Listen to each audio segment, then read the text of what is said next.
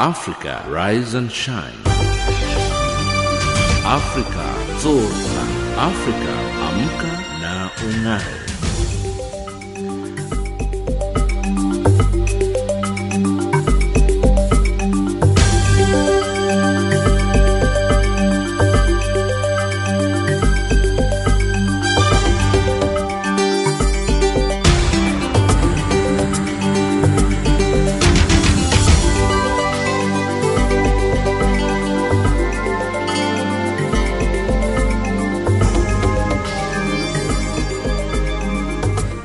Good morning and warm, a very warm welcome to Africa Rise and Shine. This is Channel Africa, the voice of the African Renaissance, coming to you live from Johannesburg in South Africa.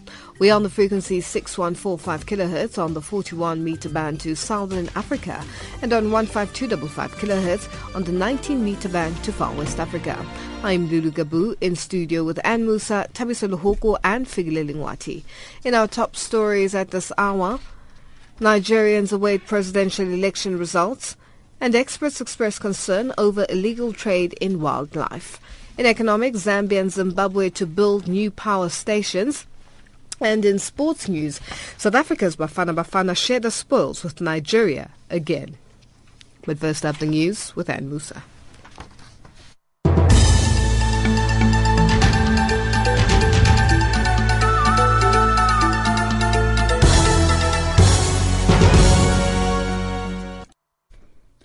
A very good morning to you. Thousands of supporters of Nigeria's main opposition party have held a protest against alleged voting irregularities in the country's general elections, calling for the elections to be reheld.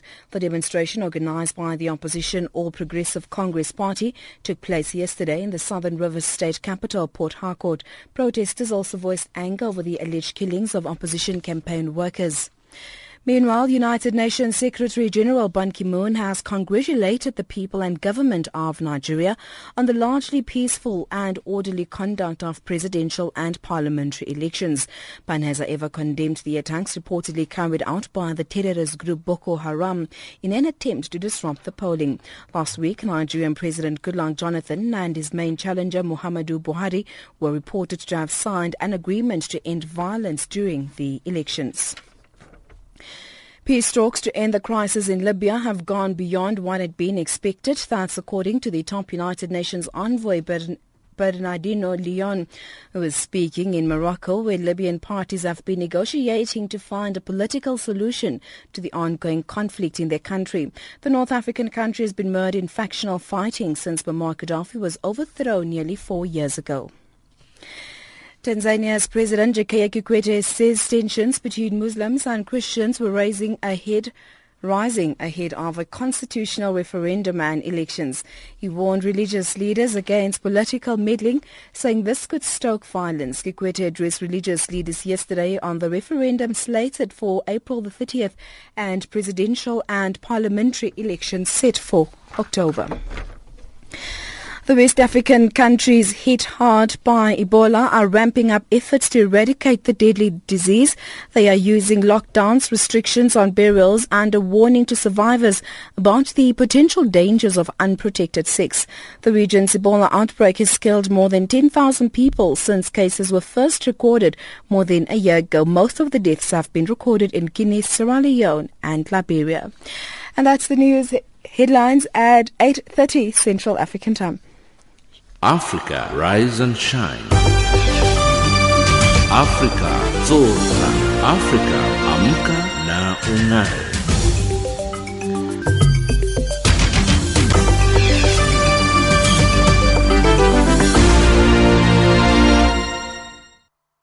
Thank you, Anne. It's 8.05 Central African time and you're listening to Africa Rise and Shine. We're coming to you live from Johannesburg in South Africa on this Monday, the thir- March the 30th, the 89th day of 2015 with 276 days left in the year. In our top story, Nigerians cast their vote on the second day of parliamentary elections in about 300 of the country's 150,000 poll police stations. polling stations. Voting was extended for a day on Sunday after the Electoral Commission admitted that the new voting equipment failed to confirm voters' identities. Despite calls for a peaceful election, attacks across Nigeria continued. At least 41 people were killed in the northeast of Nigeria. And for an update from Nigeria, we spoke to our correspondent in Lagos, Sarah Kimani. What we know for sure is that even in areas that are controlled by Boko Haram, uh, a lot of people came out in defiance of warnings before by Boko Haram and they were able to cast their ballots. Uh, that exercise went on till uh, late yesterday. And what will be happening today is what they call the collation of results. The Electoral Commission here saying that that process may take the whole of Monday before we can actually know who the winner is the incumbent uh, President Goodluck Jonathan, he took some time when he cast his, his ballot, which was about 20 minutes or more at the polling station. Can you tell us exactly what happened inside? Across the country, there, there has been a problem with the vote card reading machines. This is a new uh, system that was introduced to be able to curb uh, fraud in, in the country because elections have previously been linked to double voting, double registration, uh, ballot stuffing and all that. And so what they did is they introduced something they call smart card readers. It uh, uh, verifies the card to indicate that the photo on the card is indeed uh, that of the voter. And they also take uh, fingerprints again to verify that indeed that is the person. And so for Jonathan, he tried three times uh, with three different machines. And when none of them could pick out his details, he was forced to use the uh, manual register. But it's not only him. A lot of people in the country actually found the problem having their details picked out by the vote card readers, and that is why the manual registers were uh, turned to, and that's why actually uh, the, the polls were extended for a day. Now, you mentioned earlier the fact that uh, collection of the ballots today will take probably the whole day today. Now, when should we expect the vote counting to to begin, and uh, you know the the trickling of results, which normally happens a day later or two? Vote counting has uh, finished is is over in almost all polling stations because what happens is the ballots are counted immediately after uh, elections is over and they're counted at the point where voting took place. So that is done. What they're doing today is taking the results to the headquarters of the various states. Uh, for example, last night they started bringing in the results for Lagos State, where we are, and uh, that should continue the whole day today. Initially, they had said uh, results would be out by Monday, but they also said that 48 hours after elections is complete. So counting that elections ended yesterday, the earliest maybe we can expect to see a picture of how people voted is on Tuesday. Former Malawian President Bakili Muluzi has described the people of Nigeria as calm and patient. Is there a difference in the way they are looking at this election? A lot of people came out, millions and millions of people, and probably the reason why he's saying they were calm and patient is because they stood in lines even when these machines failed. Some people stood in the rain up to 9 p.m. waiting to begin voting on Saturday. So probably the reason why he says that they will come. But of course, there have been pockets of impatient people uh, burning polling stations or polling units, some burning uh, electoral commission offices. But they said this is a decisive election for them. They have said they want to see change. And a lot of them we spoke to are determined to see that a new leadership comes into power. Now, Sarah, would these elections be uh, classified as free and fair? What is the response from the observer missions that are in Nigeria currently? ECOWAS, the regional bloc, has already uh, declared the elections free and fair at a press conference yesterday, uh, but we haven't had any other people giving preliminary reports. So uh, conclusive. Others have just uh, given up to the level where the voting took place. I think uh, it would be fair to say the only time we can know if indeed the election was free and fair is after the results are out and the collation is over because the results are taken manually to the state collation centers, and that is when you can know if they were tampered with in between the polling unit and the offices of the uh, electoral commission. So until then, it would be uh, not right to say they were free and fair until that process is over. And that was our correspondent in Nigeria, Sarah Kimani, joining us on the line from Lagos. It's 8.09 Central African Time and you're listening to Africa Rise and Shine. We're coming to you live from Johannesburg in South Africa.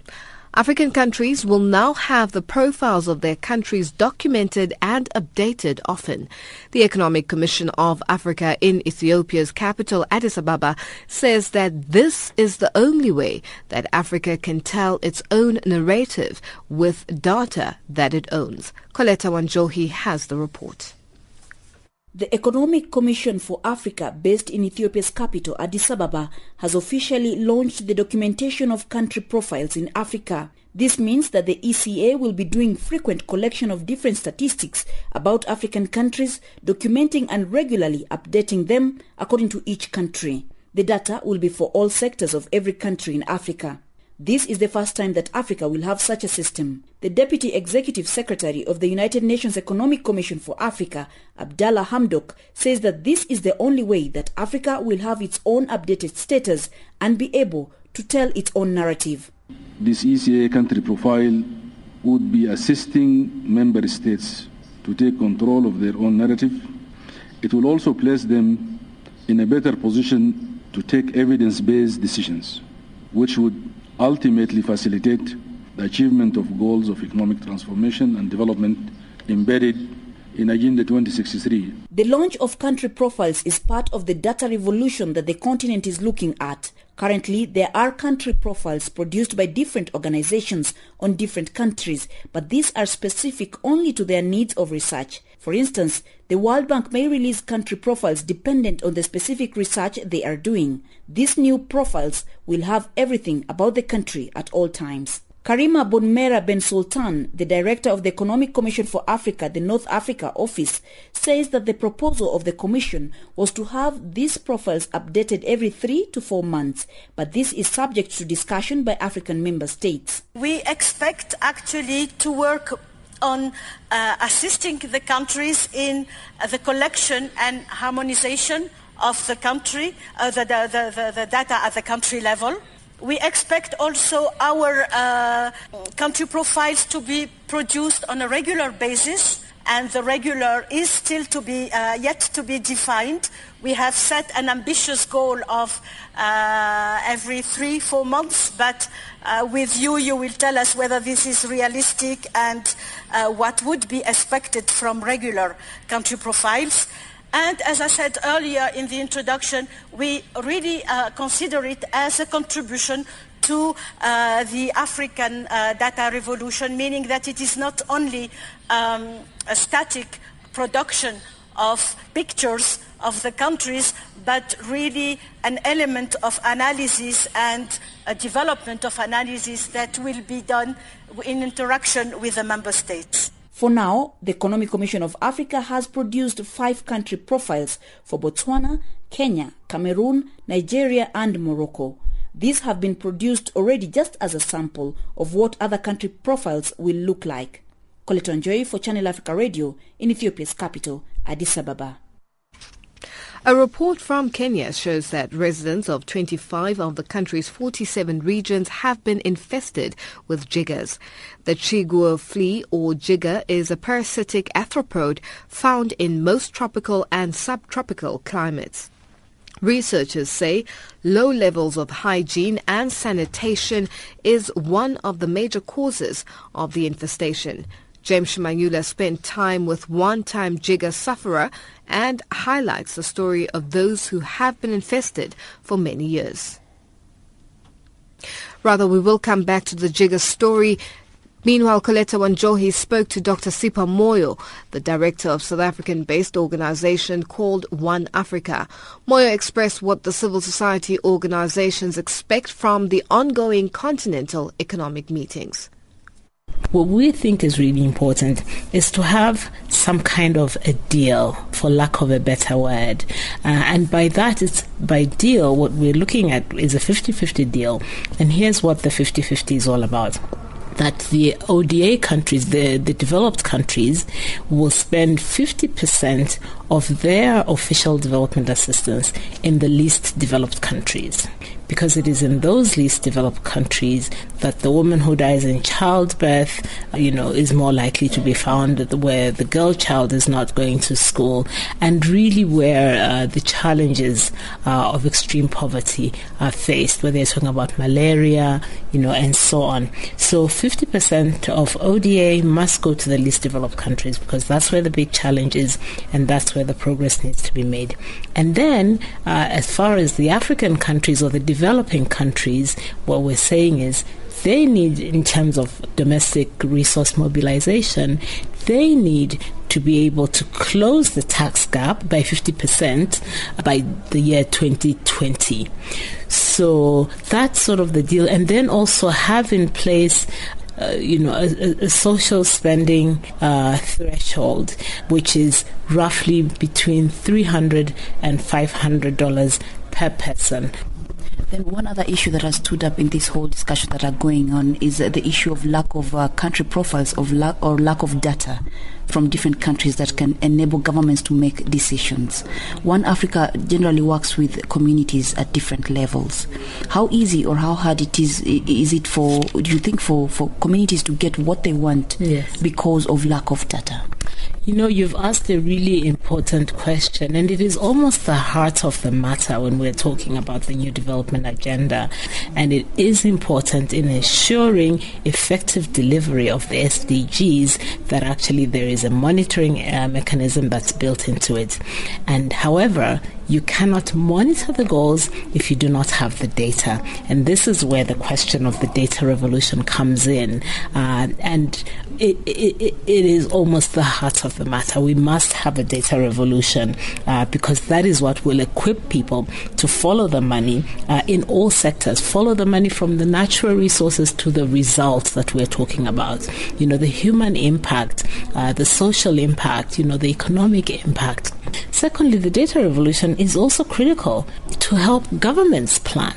So it's not just about the citizens being able to monitor uh, the leadership and the governments, but it's also for our governments to be able to plan better. And unless they have reliable data, uh, they're not able to plan. You know, so it's really sort of a you know it's a two-way street. It works both ways. In addition, uh, transparency will enable policy change uh, and incentivize behavior. Um, heads of, former heads of state have been included in terms of advising Africa on, on the way forward forward as far as issues of financing is concerned. Mm-hmm. You're privileged to be one of the people who have, I mean, one of the organizations that are stakeholders to the closed door meeting. Mm-hmm. Do you think the former heads of state have a role to play, considering that they had their time in office, but now they're coming back again? Do they have a role to play in this continent? You, you, you cannot know, you, if you don't know where you're coming from, uh, you cannot know where you're going or you can't find your way to where you're going. So I think there's a lot that we can learn from them. And because really they have become sort of independent statesmen, uh, you know, uh, you know, their time, their con- they've made their contributions, they've been forgiven if they needed to be forgiven. Um, and really now they're revered as elder statesmen, treated with a lot of uh, sort of respect and it would be such a waste of a resource not to leverage uh, that experience and that wisdom and that uh, uh, you know and that institutional memory which they really you know collectively possess. Africa rise and shine. Africa zorka Africa amka na ung'are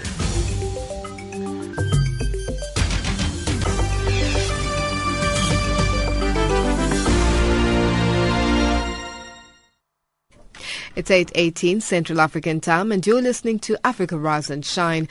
We're coming to you live from Johannesburg in South Africa. Now back to the Jiggers report. A report from Kenya shows that residents of 25 of the country's 47 regions have been infested with jiggers. The chigoe fly or jigger is a parasitic arthropod found in most tropical and subtropical climates.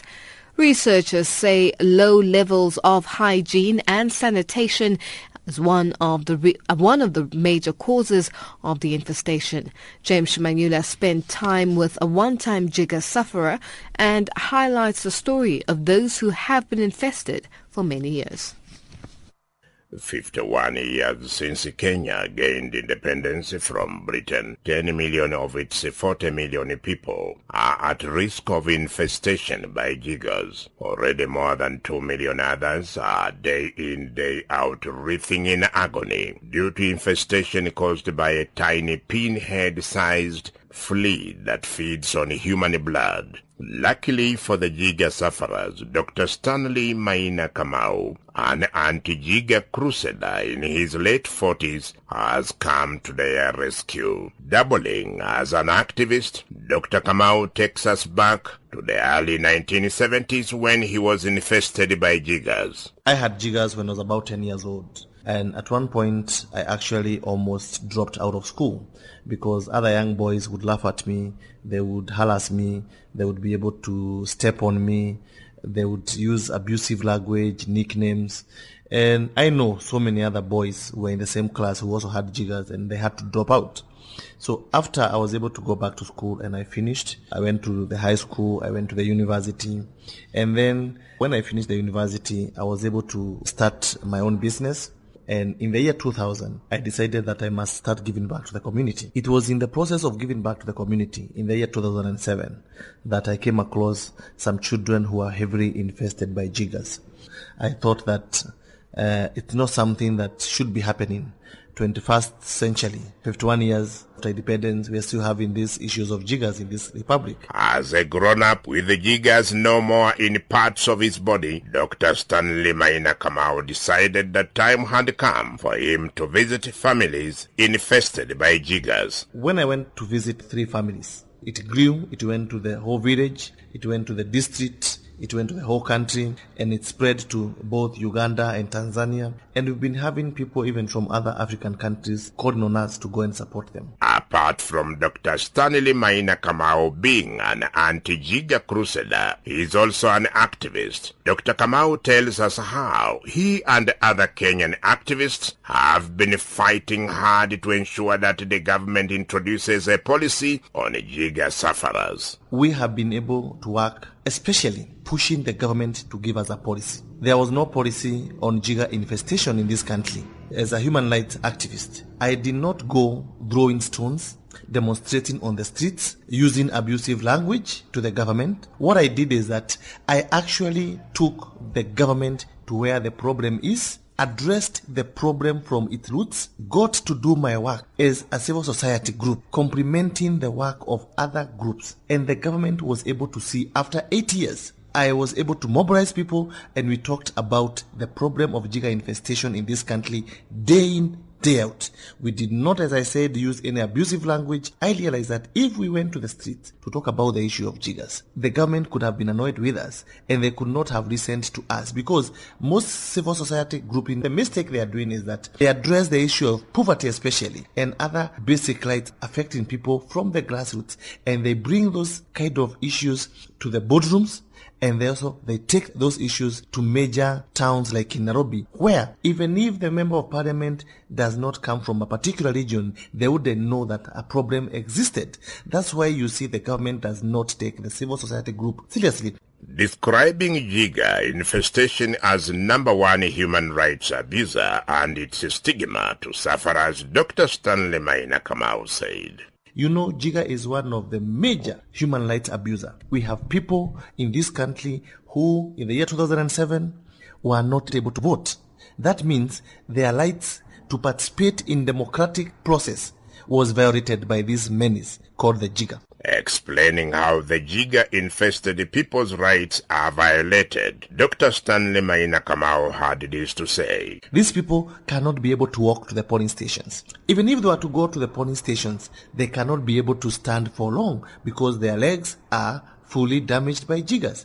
Then, more importantly, those people cannot be able to use their thumbprints. Not forgetting the stigma that comes with Jigger infestation. Dr. Stanley Maina Kamau pointed out that although Jigger sufferers are counted as Kenyans, they don't possess identity cards to prove that indeed they are Kenyans. Some of them have never even been able to pick an ID card that you need to register as a voter. They do not need the ID card because they have no income, there's nowhere they go, they don't do driving, they don't have bank accounts, so they would not at any one point need an ID card. So Jigger has caused a disability in a way that Kenyans are not able to participate fully in the democratic process. That was Kenya's only anti-Jigger crusader and one of the East African nations activists, Dr. Stanley Maina Kamau. Reporting for Channel Africa, this is James Shimanyula.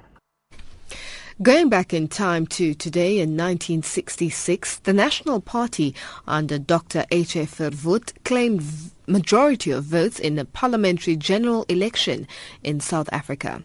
Let's listen to Dr. Verwoerd. Above all, I wish to express sincere appreciation to those who were co-responsible for the remarkable support the government and its policies received during the recent election. First on the list are, of course, all those voters and with them the organizers and the large number of voluntary helpers throughout South Africa who in so many ways were responsible for this splendid success. I naturally do not wish to use this opportunity to deal with the defeat of the opposition. This would be quite useless. Furthermore, it is always in the interest of South Africa rather to look forward.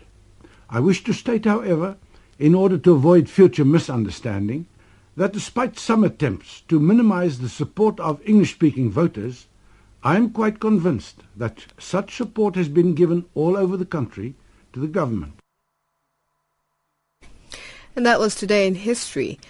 In 1966, former Prime Minister of South Africa, Dr. Hendrik Verwoerd, speaking there in Parliament.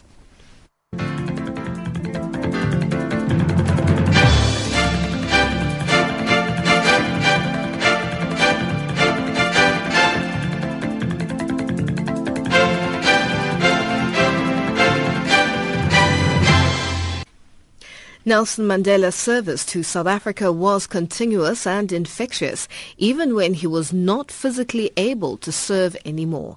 This is according to the country's former finance minister, Trevor Manuel. Manuel was speaking at the launch of the Nelson Mandela International Day 2015 activities at the offices of the Nelson Mandela Foundation in Johannesburg. For more on this, Tutongubeni spoke to Sello Hatang, CEO of the Nelson Mandela Foundation.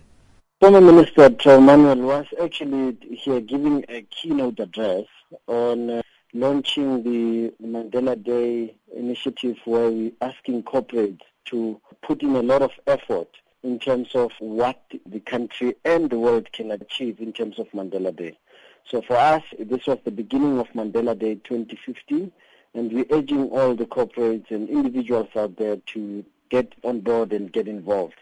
One of the things that we announced also is that this year, in October, we will announce the winning activity by an individual, a corporate, or an organization, or community rather, where the winning activities will then receive monetary compensation or monetary award, which they can then pass on to the next beneficiary so that Mandela Day can then keep growing. We also announced that in the next couple of weeks we will be launching a site where you can lodge your own pledge of what you're going to do and the feedback that will come out of that.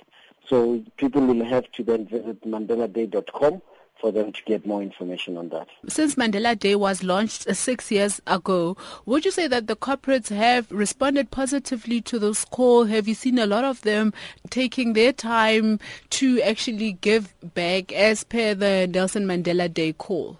To be honest with you, the growth has been phenomenal. You will remember that in 2009, when we launched Mandela Day, it was just two cities that were involved. It was New York and uh, Johannesburg.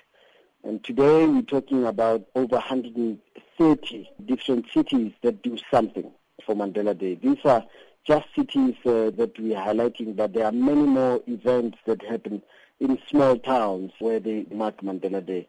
So through the help of the corporate community, we have actually seen a growth of Mandela Day to the extent that there are people who are now complaining that too much corporates are now taking over the movement. So in a way, we see that there has been growth of Mandela Day due to the participation of the corporates. Mm-hmm. And tell us about the core message of uh, the Nelson Mandela International Day. What is the core message? What should people have in mind when they carry out their activities in line with Nelson Mandela Day? Mandela Day 2015 rests on four pillars. It uh, rests on addressing issues relating to literacy and education because we have to improve the levels of education just not in South Africa but around the world. The second element is around housing and shelter. Last year we managed with the help of Habitat for Humanity build 67 houses in the Western Cape. We're hoping to replicate that. The third element is on food security, where we've been able to feed over 400,000 children or learners, and this year we're hoping to make it 670,000 beneficiaries. The fourth element is on volunteerism, and there we're saying to people, you can do whatever you want to do as long as you can then mark Mandela Day in a meaningful way. And to remind people that it's not just about do-gooding, that we need to be living the message of social justice where we address inequality from its core. And so far, in terms of the corporates, what have they pledged? Some of the corporates, for example, Vodacom has said that they will support the Kilimanjaro initiative where they will involve all their staff members to donate towards keeping girl children in school. This year we're hoping to uh, help keep 270,000 girls in school. By year 2020, we're hoping that 2 million girls will be helped to stay in school. So we're hoping that people will help by participating in this initiative. And Vodacom has joined this initiative in a big way. We're also hoping that we will have the contribution, for example, of organizations such as MTN, which has helped us with bicycles for young people who travel from here to Durban and along the way they make a difference. So Tiger Brands has also joined in terms of food security, Stop Hunger Now, food security, and Pick n Pay. And then we have organizations that do a lot on libraries. These include SAA, AXA, PPC, CNA, and Cotton On Foundation, GIA, ABSA, so all these are the ones that look at the issue of education and literacy. And in shelter, we're working with Habitat for Humanity. And we're hoping that on volunteerism, we would have a lot more people participating. That was Sello Hatang, Chief Executive Officer at the Nelson Mandela Foundation, on the line to Tutungubeni. Our headlines up next with Anne Musa.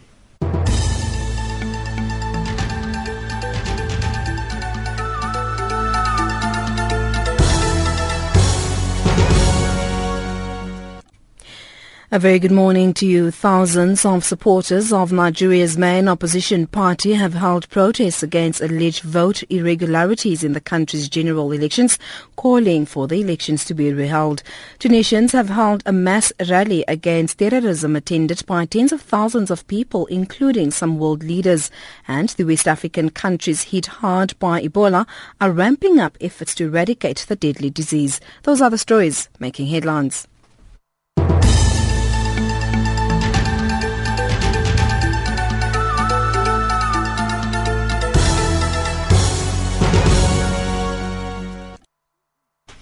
Thank you, Anne. The second illegal wildlife trade conference took place in Kasane, Botswana last week to assess the impact of current efforts by the global community to tackle the poaching crisis. The poaching of elephants, rhinos, tigers and other wildlife for illegal trade in their products is becoming e- even more sophisticated and dangerous. London-based environmental investigation agency EIA has for three decades been at the forefront of calls for transnational wildlife crime to be properly recognized and addressed.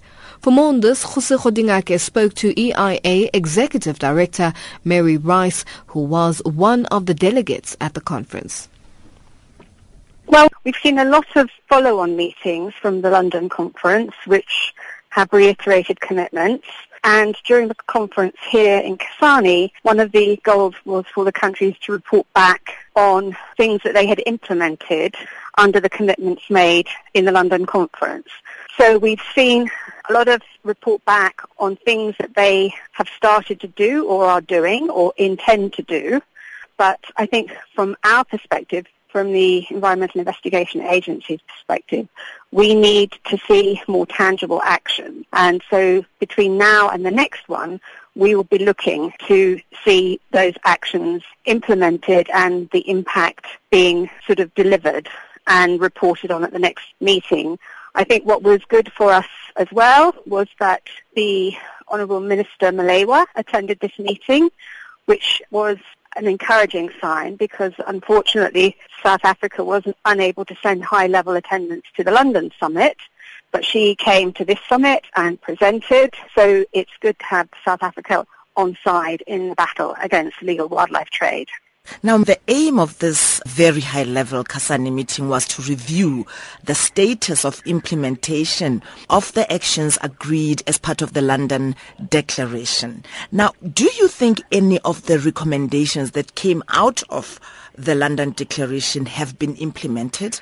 Um, well, it's, it's very difficult to say what the results of any of the actions implemented have made because some of them, you know, will take time to bed in.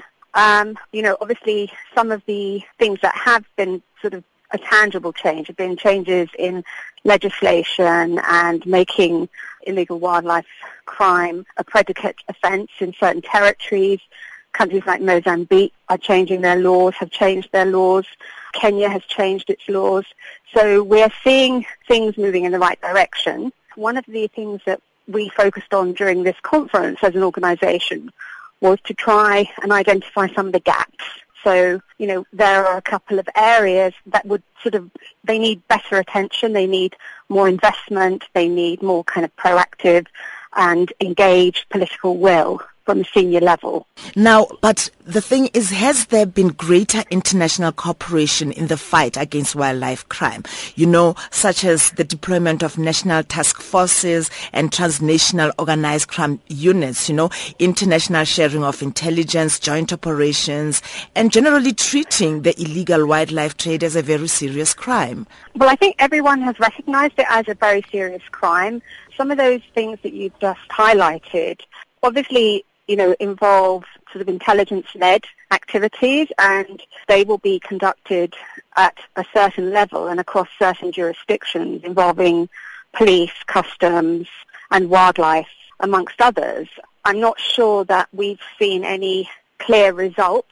Some of those things may have yielded positive outcomes, but they may not have yet reached the public domain. We hear a lot about arrests and seizures, but we, we need to see more people actually being convicted, prosecuted and convicted, and the results of those successful enforcement outcomes need to be made public so that there is a clear message to the criminals, but there is also a way for the people who were part of the enforcement action that brought those people to justice can see that their efforts and the risks that they've taken have yielded a positive outcome. Okay, now tell us how wildlife crime impacts, you know, on social development, on economic growth, and on the environment generally. Well, illegal wildlife crime is like any other major international crime, drugs, firearms, people trafficking. It's underpinned by corruption, corruption from very low to a very high level. And as a result of that, it will in turn undermine the social fabric of communities who are encouraged to engage in criminal activities because of the low risk, high profit margins. And in certain territories, in Africa particularly, countries are challenged by sort of external militia coming in and engaging as well. So there is a national security issue, there is a social fabric issue, and there is a corruption issue. And that was Mary Rice, Executive Director of Environmental Investigating Agency, speaking to Jose Kgodingake on the line from Kasane in Botswana. It's 8.38 Central African Time and you're listening to Africa Rise and Shine. We're coming to you live from Johannesburg in South Africa. The new Broadband Communications Center was launched at the Nelson Mandela Metropolitan University in South Africa's Eastern Cape province. Professor Justin Jonas, director for the Square Kilometre Array in South Africa, says the center will conduct pioneering research around optical fiber data transport for the Square Kilometre Array radio telescope. Yes, so I was at the launch representing the SKA South Africa project, and we were in a way responsible for the pairing up of Cisco with Nelson Mandela Metropolitan University. We'd identified the research group down there under Professor Gibbons as being a very valuable resource for us in the SKA because one of the big problems we have with the square kilometre array is to have to shift large amounts of data around between antennas and between researchers and we need to do that in the most efficient way and with the latest technologies. And Cisco have also recognized you know, the NMMU research group as a valuable resource as well. The groundbreaking research they've been doing in fiber optics. And so Cisco, which is a, one of the largest switch manufacturers in the world in the internet business, have donated a generous amount of equipment to the NMMU research unit for them to continue their studies. And uh, quite a lot of the work that they will be doing is going to be directly relevant to what we require here at the SKA project. Would this be the pioneering research around optical fiber data that will be transporting the SKA radio telescope?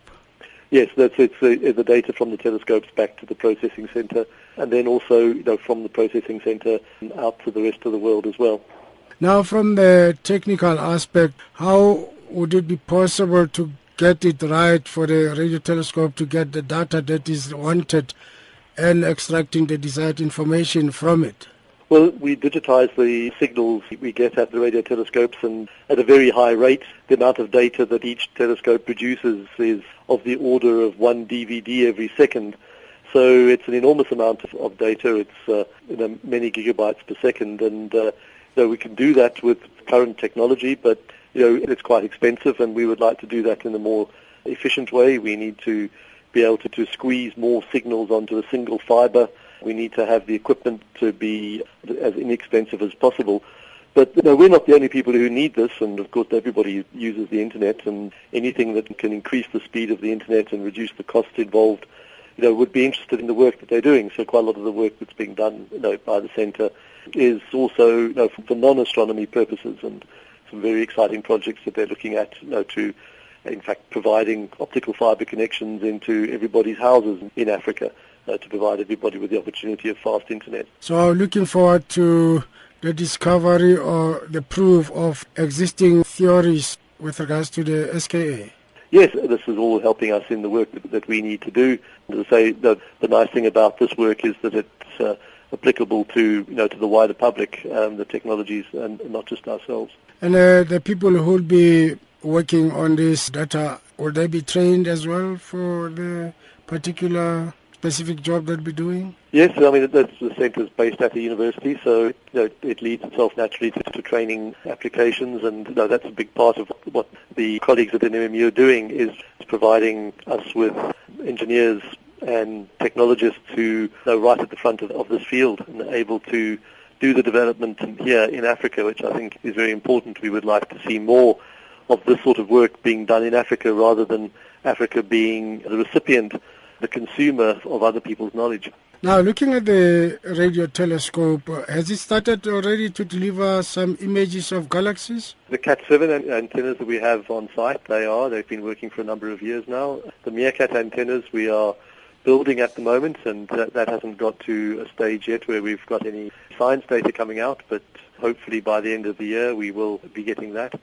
And yeah, and then you know into the future we'll have the SKA being built. That was Professor Justin Jonas, Director of For the Square Kilometre Array in South Africa, speaking to Wandile Kalipa.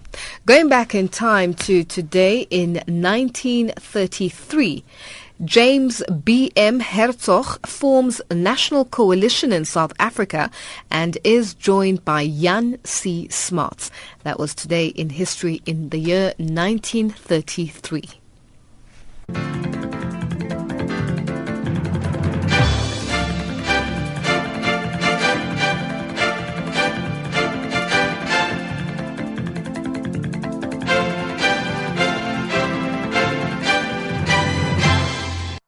Africa, rise and shine. Africa, Africa, wake up. Afrique, Afrique, réveille-toi. Africa, Africa, wema. Sun rising. Le soleil est levé. Weya wema. Wetin dey happen Africa? Africa, dumelang sanbonani. Africa mulishani mulibwanji. Africa enyenyomi eh, kí ló ń? Africa ndị nke m ka nke unu mee. Wetin dey happen Africa? It doesn't matter where you come from. Lesotho, Kenya, Zambia, Ghana, Nigeria, Tanzania, Congo, Liberia, Togo, Ethiopia, DRC, South Africa, Swaziland, Morocco, Botswana, Gabon, Zimbabwe, Mauritania, Senegal. Sierra Leone, Liberia. It doesn't matter where you're from. We are one people. Channel Africa. Channel Africa, the voice of the African Renaissance. This is DJ Cleo with G exploits from Nigeria. Channel Africa, the voice of the African Renaissance. Africa has the fastest growing cell phone market in the world. In South Africa, cell phones outnumber fixed lines by 8 to 1. Kenyans own more than 15 million handsets, while in Nigeria, the cell phone has leapfrogged the PC as the easiest way to surf the net. SMS texts have been used to send Ebola warnings and raise awareness of HIV AIDS. Now, our question to you today is, why is your cell phone so important to you? Give us your thoughts and your views on email at info at channelafrica.co.za or send us an SMS to plus 2782 3325905 or get a hold of us on Twitter at Rise Shine Africa or at Channel Africa 1. Why is your cell phone so important to you? Channel Africa, the voice of the African Renaissance. Africa, rise and shine.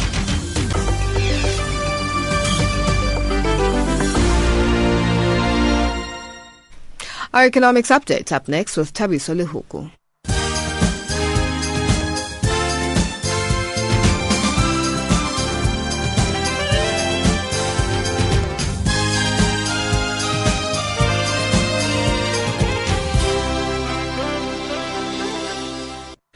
South Africa's power utility Eskom chair Zola says he requested that his presentation be heard by the Power Utilities Board today because he wants South Africans to know the truth.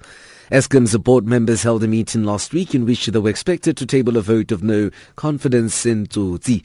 Now, the meeting was subsequently postponed today to today. Uh, this followed Tsotsi's announcement of the suspension of four Eskom executives, including CEO Tshediso Matona. Tsotsi has stressed that he wants the truth to prevail. I still maintain that it's not a personal vendetta. It is just that uh, these are things that uh, I would not have expected for her to have done. The way that the said utilities uh, protocol operates is that the minister communicates with the chairman of the board as the shareholder representative at the utility. So all of that was not working. And I found it quite odd that uh, she was not in touch with me in terms of the issues that had to do with with the work of the utility.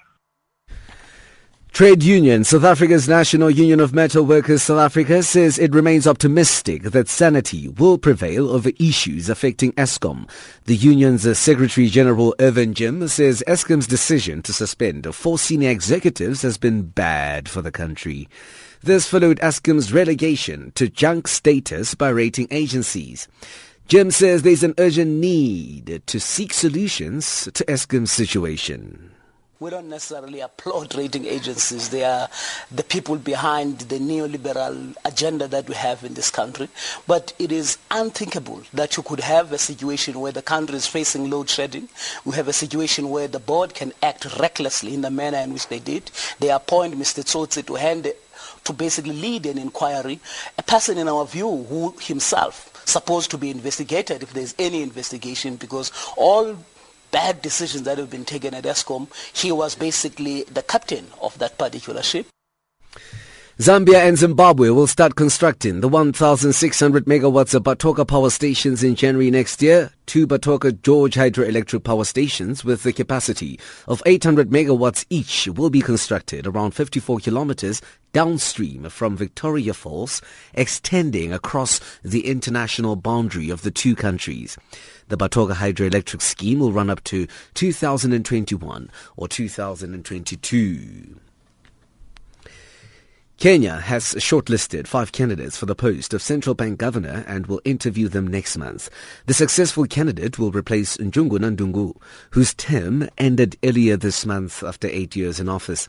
Those invited for interviews are Jeffrey Mwau, the Economic Secretary of the National Treasury, Penaina Wanjira Kariuki, and Edward Sambili, who was the Deputy Central Governor. London copper is trading steadily as last week's run-up in the prices blunted consumer buying. Buying from top consumer China has been tepid, with an initial gauge of Chinese factory health in March suggesting industrial activity has not picked up pace. Volumes were thin ahead of a string of data, including an official gauge of China's March factory health and a U.S. jobs report that could impact on timing of the first hike in the interest rates, as well as Easter holidays across the globe. Recapping the top story this hour, or rather, your financial indicators. The US dollar trades at 1203 South African Rand. 972 Botswana Pula, 753 in Zambia, 067 British Pound, 91 across the Euro, Gold $1193, Platinum $1131 an ounce, Brent crude oil $56, 02 cents a barrel. My name is Tabi Solohoku and I'm representing Channel Africa News.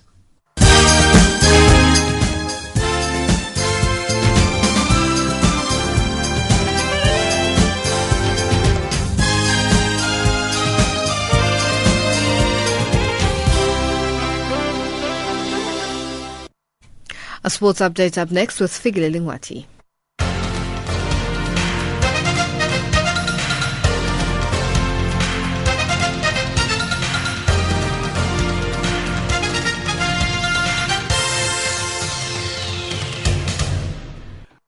In our sports update this hour, starting off with football news, Bafana Bafana coach Ephraim Shakes Mashaba has started to play the tape of his two predecessors, Pitso Mosimane and Gordon Igesund, the poor finishing that is costing the team. This followed Bafana's 1-0 draw against an understrength Nigerian team in an international friendly at Mbombela Stadium in Nelspruit yesterday. Ahmed Musa's top-class curling strike was cancelled out by Bongani Zungu's first goal in international football deep into injury time. But before that, Bafana had wasted several goal-scoring chances, including a missed penalty by Andile Jali, leading to Mashaba to decry the lack of composure in the final third. In the entire three quarters of the game, we were on the driving seat. So I think the boys did very well. The only thing is to work on uh, finishing. We do create chances. I still say we do create chances. The only problem is finishing. But I think uh, it's going to be difficult. As I always said, in the national teams, you have only players for five days. And in the five days, they are not all there. You still have others coming who would arrive. And what? Our tactical work suffers. As the Nigerian national team assistant coach Daniel Debul Amokachi has said before this game, the result didn't really matter for them. But getting to see his squad of newly selected players gel was more important. It's a game that I think probably both it ended up probably the way it should have gone. Uh, I'm more not more concerned with the with the result of the game. Uh, like I told you know, people, you know, you guys, some of you guys yesterday, we have uh, about 98 or 99 percent of our players who are having their first and second and third cap. The most important thing is for us to see those players and see if they are, you know, well built enough or experienced enough to uh, to lead our football to the next level. And South African Premiership side Bidvest Wits Academy that's a striker Luvuyo Mkhatshana, grabbed a late equalizer as South African under-17 side came back to draw one all with Mali at the Mbombela Stadium in Nelspruit, South Africa's Mpumalanga province. The South Africans fell behind the Sekou Koita's 50th minute strike, but Mkhatshana headed home in the 79th minute to earn a share of the spoils for Molefi Ntseki's men. This was the third meeting of these two sides in a few weeks after they met twice at the 2015 African Under 17 Championships in Niger. On to rugby news. The South African Sevens rugby team has secured third place at the Hong Kong League of Sevens World Series. The Blitzbokke beat Samoa 26-5 in the playoff match. The win means that the Blitzbokke retain top spot on the World Series log. And Bulls coach Frans Ludeke says his team's 31-19 win over the Crusaders was undoubtedly their best performance of the season thus far and that it was an 80-minute performance kept by good kicking from fly half Handré Pollard. Yeah, no, for sure. Definitely an 80 minute performance. Um, I also thought, you know, we were patient when we were in the right areas and we created momentum. And, um, you know, they felt under pressure and Handré was accurate in his goal kicking and that kept the scoreboard rolling the whole time. And that also put pressure on them. Finally, with golf news, South African golfer James Kamte says he's not concerned about making cuts, but rather to win tournaments. For the first time since 2010, Kamte made a lone cut in the six European course sanctioned events. Here's Kamte as he unpacks more about his sudden slump. You know, uh, my concern right now is, is not about making cuts. It's to win golf tournaments, right? And um, it's all about preparation to get to another level. And and and I, and I'm very very happy with, with my preparation. And it, it, it's good that I, I spoke to a couple of guys who've won before, like George Coetzee. Um, I, I had a chat with Tiger Woods yesterday, and then and the last five events I've missed a cut. And then I said to myself, I need to get back to myself and, and, and, and get to a routine where I can go out there and, and compete properly. That's your sport news this hour.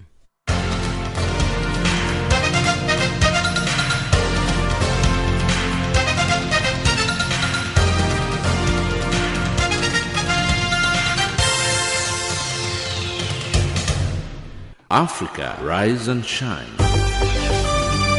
Africa, zorka. Africa, amka na ung'are.